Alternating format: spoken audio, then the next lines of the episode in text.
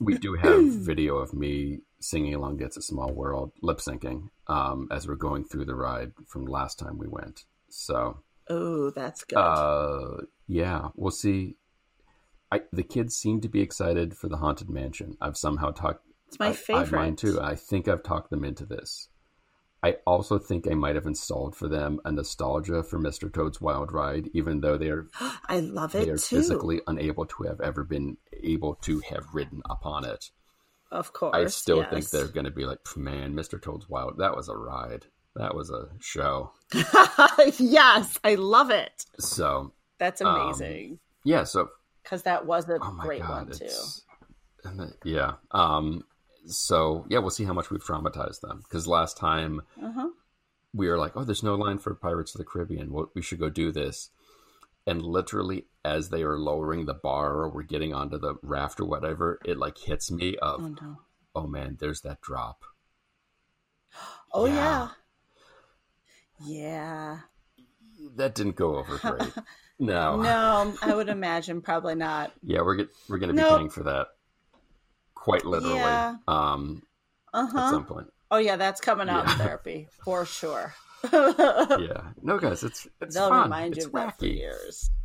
It's so yeah. great, but yet the Haunted Mansion is like that's what's so great about it is it's not scary. It's just fabulous. This is what we've been telling them, and I think we've got them excited enough with the idea of like it's fun, it's goofy, and I think they're. It's so fun, and the music's awesome, oh, and like. Everything about it. And all the tombstones are stupid shit we'd say on this show. Right. I mean, it's perfect. I, I picked up a guy there in high school and asked him if I could be the the, the ghost. The, the, you know how they're always like, we're looking for one more right. soul. And I was like, I'll be the soul. His name was Ray-Ban. My friend Rachel and I picked him up. Was he working at Disney World? Yeah. We were sixteen. He was probably And so eighteen. What did Ray-Ban say but, when you offered him your soul? And I think he just said we were cute. Probably invited us to meet him later in some deep dark corner, but we had to go home mm, with my parents. Of, uh... but his name was Ray-Ban. That's yeah, amazing. Like, I'll uh, meet you at Tom Sawyer Island. Right. Meet you in the Swiss Family Robinson treehouse. Come on oh. now. I miss the tiki room, like in its finest Oh, it's glory. It's there. No, but now it's got Yago. No, there's a fire. And... I know. Oh. I only know this because I read about this last night. There was a fire, oh. and apparently Disney was like, "All right, screw it, get Gilbert Gottfried out of there," um, and they yeah. reverted to the original. Yes, Pir- Pirates Amazing. Of the Caribbean. You still have to go by Johnny Depp at the end. I know. So um, that's okay. Yeah, it's a, it's changed a lot in the ensuing twenty-five ensuing years that I had lasted been there. But Carousel of Progress is going strong. That's all I know. That's Good. all. That's all I need to know. Feel, you can feel safe in that. That knowledge. Was the one I talked up with the kids, and they spent the entire thing just staring at me like, "What the hell are you?" And I'm like, "Come on, it's a great big beautiful tomorrow. Shut up and sing." Um, yeah. You're so going to a pirate lunch and a princess lunch with all the elaborate. Oh costumes. No, my daughter, she will, she will stab a princess. Mm-hmm. Um. I love she that. does not care. That makes it even no, better. No, right now her heart is full of... For a long time, her heart was... Um, Batman was in her heart. Well, yeah. he should be. Uh, he should be in everyone's... Now it's dragons and dinosaurs. So... Yes, that's awesome. Um, she had a uh, Ninja Turtle-themed party for her birthday. Yes, I know. I and love that. And then I told you, in two years' time, she's planning a Black Panther party. Yes! I love yeah, this party. So I'm hoping to go as Angela Davis... And it'll of be course. Great. It'll yes. be perfect. I think this is a fabulous yeah, plan. I hope. I like all of these theme parties. I think they're she wonderful. She loves a good theme. I know. It's fabulous. Yeah, so. Yeah, no. She doesn't need the stupid print. But I kind of want her to go to a princess party just to kick somebody's ass.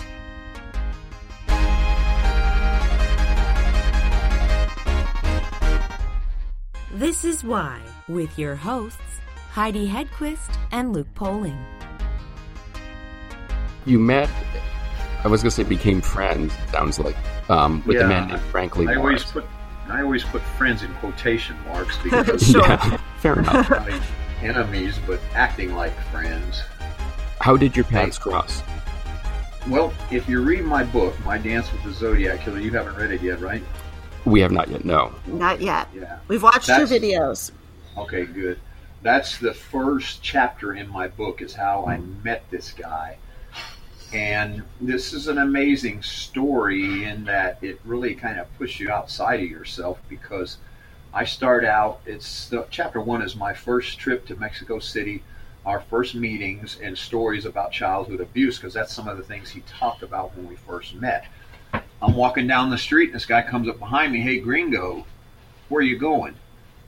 And from, uh, you know, I turned around thinking I was going to have to fight. I was a wrestler in school. Fighting was a lot of fun for me back then. And, uh, you know, the guy runs up to me, puts his hand on my shoulder. "No, no, I'm just kidding. I'm just kidding." And he starts talking to me. He said, "I figured you probably want to hear somebody speaking English, because nobody around here speaks English." And imagine being in a foreign country in a language that you don't speak, but you're learning, and someone walks up to you speaking English. Right. Right. That's what, that's what the chapter is about. And I start telling you about Frank Morris. And you, it, the thing that puts me outside of myself at that particular point in time is I didn't know who I was talking to, and he wouldn't tell me his name. This is all in the book. Mm-hmm.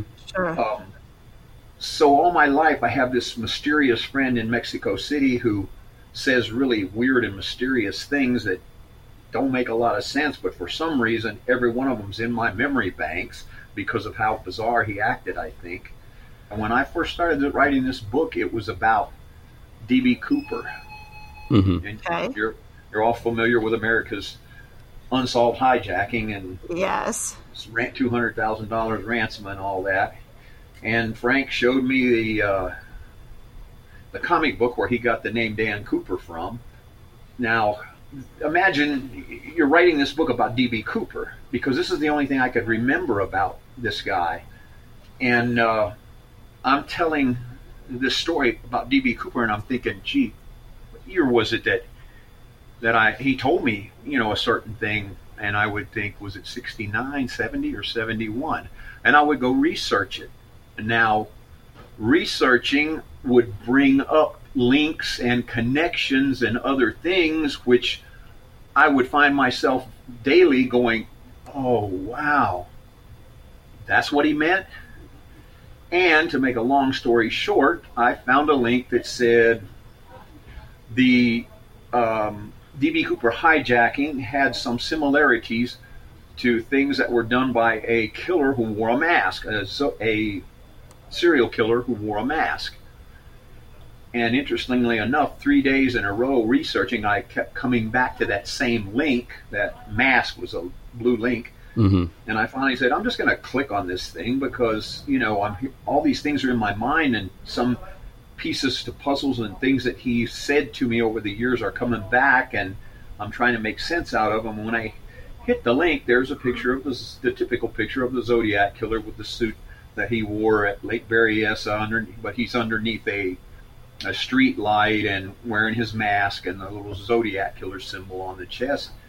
And just imagine you're this is happening to you, and you're going, that's the mask and the suit that he wore that day he tried to get me to come onto his patio, which had a locking wow. steel door.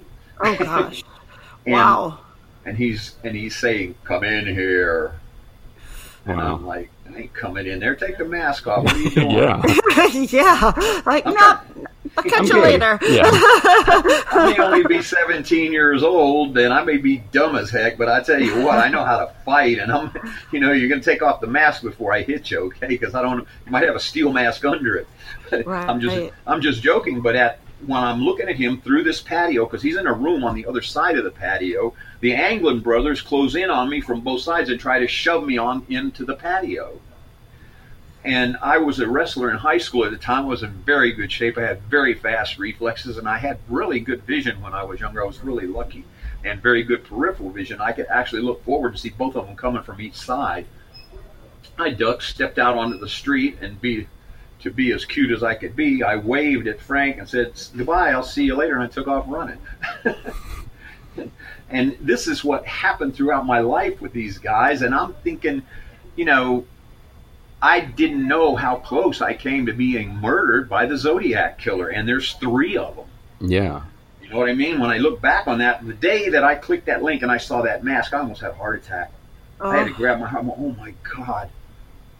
This guy and my friend in, in Mexico was the Zodiac Killer and D B. Cooper. And from then on, it was just a thing of, it, it snowballed. Everything started coming back to me.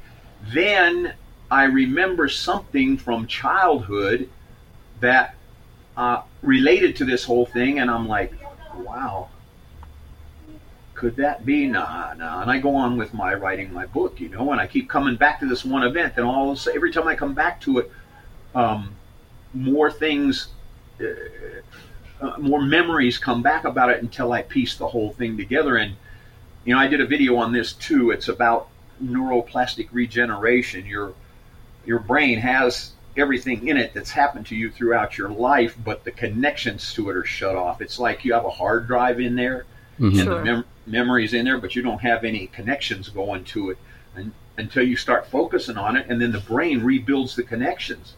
So more and more things came back to me, more and more things came back to me. And before I know it, I start realizing, you know, I met this guy when I was five years old, and they tied me to a post and tried to cut my throat.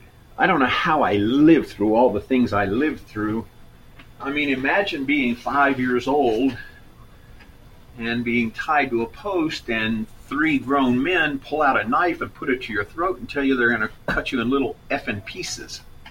Yeah. And wow. So you did not connect that these... So actually, for people... I did who... not connect that it was the same person until a year or two after I wrote my book. Somewhere at the end of the book and after the book, I started kind of connecting. Mm-hmm. And I think... Uh, let me just look quickly at the book and see if there's not a chapter in here about that. And while you're doing that, just so people can kind of keep some of the names straight and everything...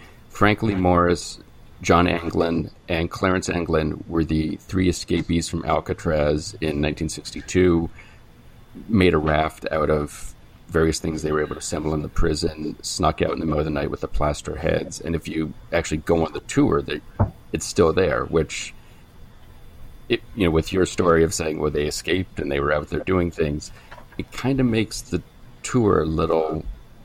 not as true as perhaps you might want it to be. Yeah, yeah. I wanted to take the tour myself to see how it relates, but I figure they'll probably kick me off in the water somewhere because I'll open my big mouth and tell the truth, and they're not going to like that. But there's a chapter in my book uh, on the, the escape from Alcatraz. I'm looking at the the table of contents here. Here it is. It's chapter three, starts on page fifty-two. Frank told me all about the escape. Now, you have to remember that Frank didn't say, hey, I'm Frank Lee Morris. We right. escaped from Alcatraz, and we're the Zodiac Killer. Sure. We go around murdering people for fun. Right. Everything came to me from him in volleys of clues and riddles. Like, you know, you, you, you, he would tell me that I shouldn't be walking around there on the street. Frank had a little bit of a New York accent. The Zodiac Killer, they say he had a cadence to his voice but no accent. But I say the people that say that weren't experts in in, in accents. And I, and... for some reason, uh, you know, when I hear an accent and I know where it's from, it stays with me. And he had a very mild New York accent. As he said, he's telling me, you, you shouldn't be walking around here on the street. This is all in my book. Somebody's going to shoot you and this kind of thing. A lot of, you know, murder and killing things always came out of him. That's all he thought about.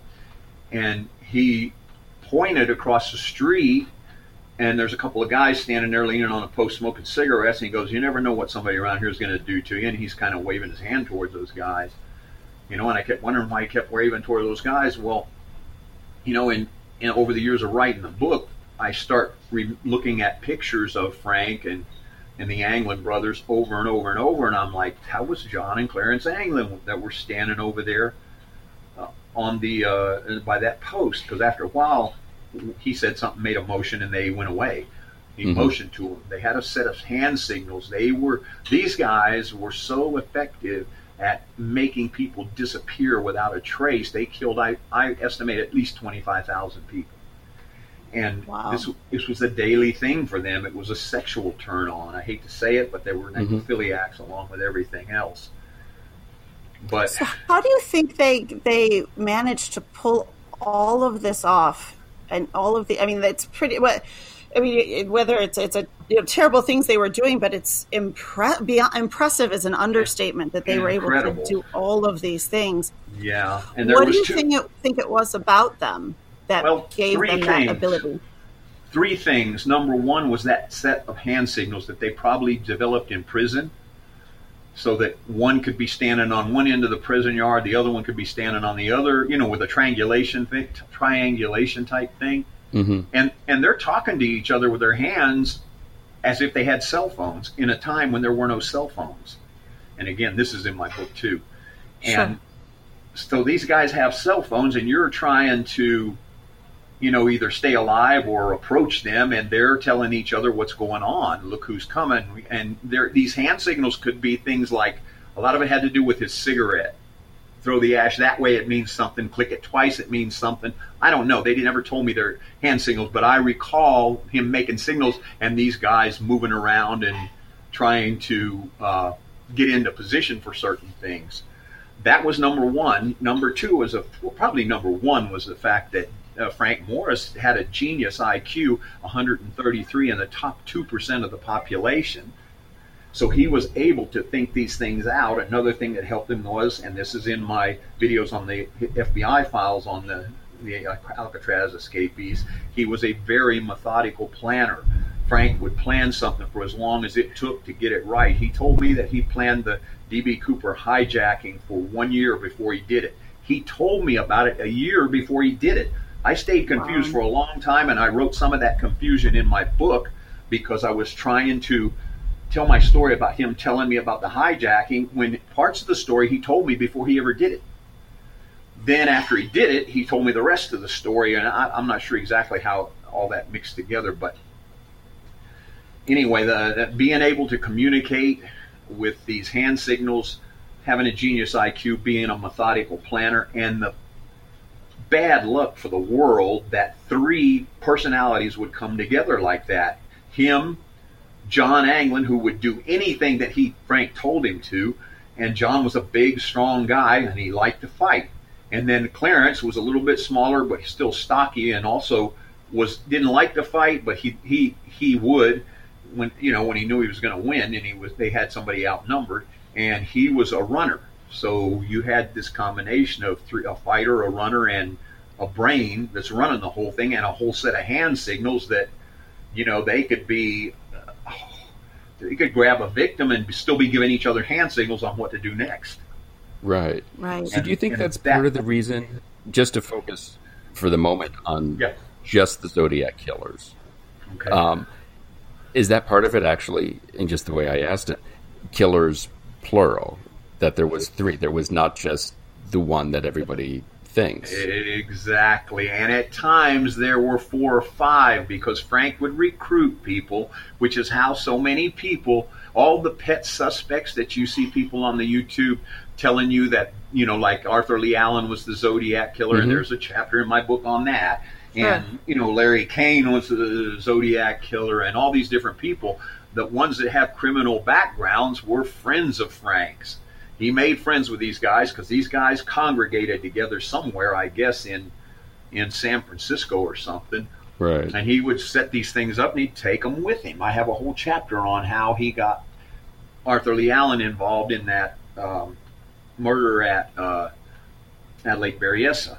Mm-hmm. So the reason and, all these people never kind of cracked and never ratted out everybody else, for lack of a better term, was that sort of criminal, yeah, omerta type.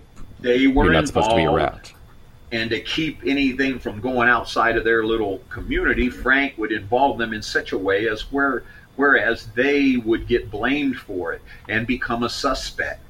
Mm-hmm. And they, the law enforcement would be so busy chasing them that Frank would be off somewhere else, killing somebody else and keeping it quiet. He only publicized the ones that he wanted to. Mm-hmm.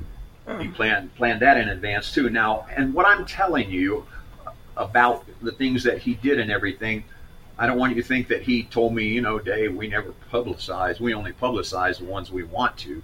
Right. The, these are all pieces of the puzzle that I've sure. put together based on what all the studying that I've done with these guys and the fact that I knew them. It was really a big, you know, the last five years or so of just putting the pieces to the puzzle together. You were saying with the Zodiac that they didn't publicize them. There's always this debate because whoever was writing the letters was always giving a tally of Zodiac, this many killings, the police, zero. And there's a debate when that particular killer started. And I, it sounds like the they've sort of narrowed it down to Robert Domingos and Linda Edwards in nineteen sixty-three, or David Faraday and Barry Lou Jensen. And I believe David Faraday was the one who gave the description of the hood and everything. As far as you know, have you been able to figure out if those are both Zodiac killings, or oh, yeah. oh, if there was no, yeah. one prior Frank to told, that? Frank told me about them. Frank told me about them. They're in my book. Mm-hmm.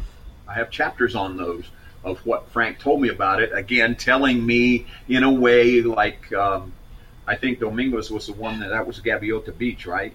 Yes. Yeah, and he, he said, you know, we he was really angry because these two kids were out in front of his house uh, and even going inside of his house and doing things they shouldn't be doing. Uh, you know, Frank hated couples. Mm-hmm. It, something about men and women ha- having any kind of affectionate relationship would just make him go crazy. Had something to do with childhood where he got beaten up by his foster parents because he drew a picture of a teacher or he liked some girl and things didn't work out and it messed up his mind. And I don't know, you know, I mean, the guy's mind was messed up. But anyway, sure. The Domingos thing and uh, the Gaviota Beach, my understanding, they came out of there, probably went back to Florida to visit uh, Anglin Brothers family, because they were back and forth out of the Anglin Brothers family for years and years. Mm-hmm. And uh, I think they went back to San Francisco. There was a lounge, and this is all in my book, there was a lounge, and I forget what part of of California it's in, but it was called the Zodiac Lounge. I understand that it's still there. I my research when I was doing that on mm-hmm. I, when I found it, but anyway, it's still there. And Frank was frequenting the lounge, and people were coming up missing after leaving the lounge. And oh. he said that they didn't know what was, Frank told me as well, they didn't know what was happening to these people. And it's just a place I was hanging around. And, you know, they started saying that this, it, you know, it was a Zodiac type thing of these, the police were, and he, you know, in the process of saying all these things and not telling me straight out, what I've now pieced together is that Frank was, um, and the Anglin brothers were capturing people when they'd leave the lounge. That those were their victims, and they'd take them and kill them, and the police would come to investigate. And they, the police started started calling him the Zodiac Killer because it was the killer at the Zodiac Lounge. Right. Everybody on YouTube tells you that Frank named himself the Zodiac Killer, and it's not true. The police named him the Zodiac Killer, and then he just grabbed a hold of it because he knew he could put it in the media and and use it so that they would know that each killing he did was, they wouldn't be looking at the wrong people. He wanted to make himself famous or infamous, depending on how, on how you look at it. Why do you think they chose you, or why do you think you've been sort of given this, I don't know, curse, for lack of a better term, of yeah. being sort of the person to carry their secrets and eventually share their story? And I have been asked this by many, many people, and it I'm all sure. boils, boils down to one simple thing. Why does a serial killer choose a certain person to be their victim? Right. The answer to that question is because they were there. Yeah. You know, they don't choose, they, they choose, they walk out there and they're looking for a victim. Whoever's there, that's the one they're going to, they're going to pick. But they pick people that, and especially these guys would pick children, I think, because they had, there's some kind of way they felt that they had this terrible childhood. So they're taking childhood away from other kids because they deserve it for what happened to them or something. I don't know what goes on in a psychopath's mind, but right. I think that, that uh, they would pick uh, what they call strays. Uh, you know, you may remember in one of the Zodiac letters, he said, we're just going to be picking off strays. Well, that's mm-hmm. what they always do. They look for kids who don't hang around with a group. And then, you know, it, he would claim there years ago, years before that, he had told me that they were going to be his slaves in hell, which is what the Zodiac Killer was known for. Right. And then at that time, he'd say, well, I told you before what where we're taking them. And he wouldn't he wouldn't go back and piece it together again, because he wanted me to have all these pieces in my memory. But those are the chilling. those are the things I hope to, to accomplish with the book. And I would really like, the other thing I would really like to do is put a movie, put some movies together about this, mm-hmm. again, to show the truth, but to give people a chance to live in the scenes that should have been terror to me, because I nearly got killed, but were dramatic enough that they stayed in my memory, and I escaped. Yeah. And that, I think, would make a wonderful movie, because Frank Morris, that's all he did all his life was watch murder movies. And I think that's what he was doing with his murders. He would choreograph them, because he told me at one time that he was a choreographer, and he would cho- choreograph the things where he would take people to be his slaves. And um, I think that he would spend a lot of time on the, that choreography, which, you know, here is a genius who lives in murder. This guy's not, you know, a producer or someone like that who makes films. This is his art. Yeah, and I wow. if you, so you're going to be, when it's put into film by a, a good producer, you're going to be looking at it from inside of the killer's brain, right?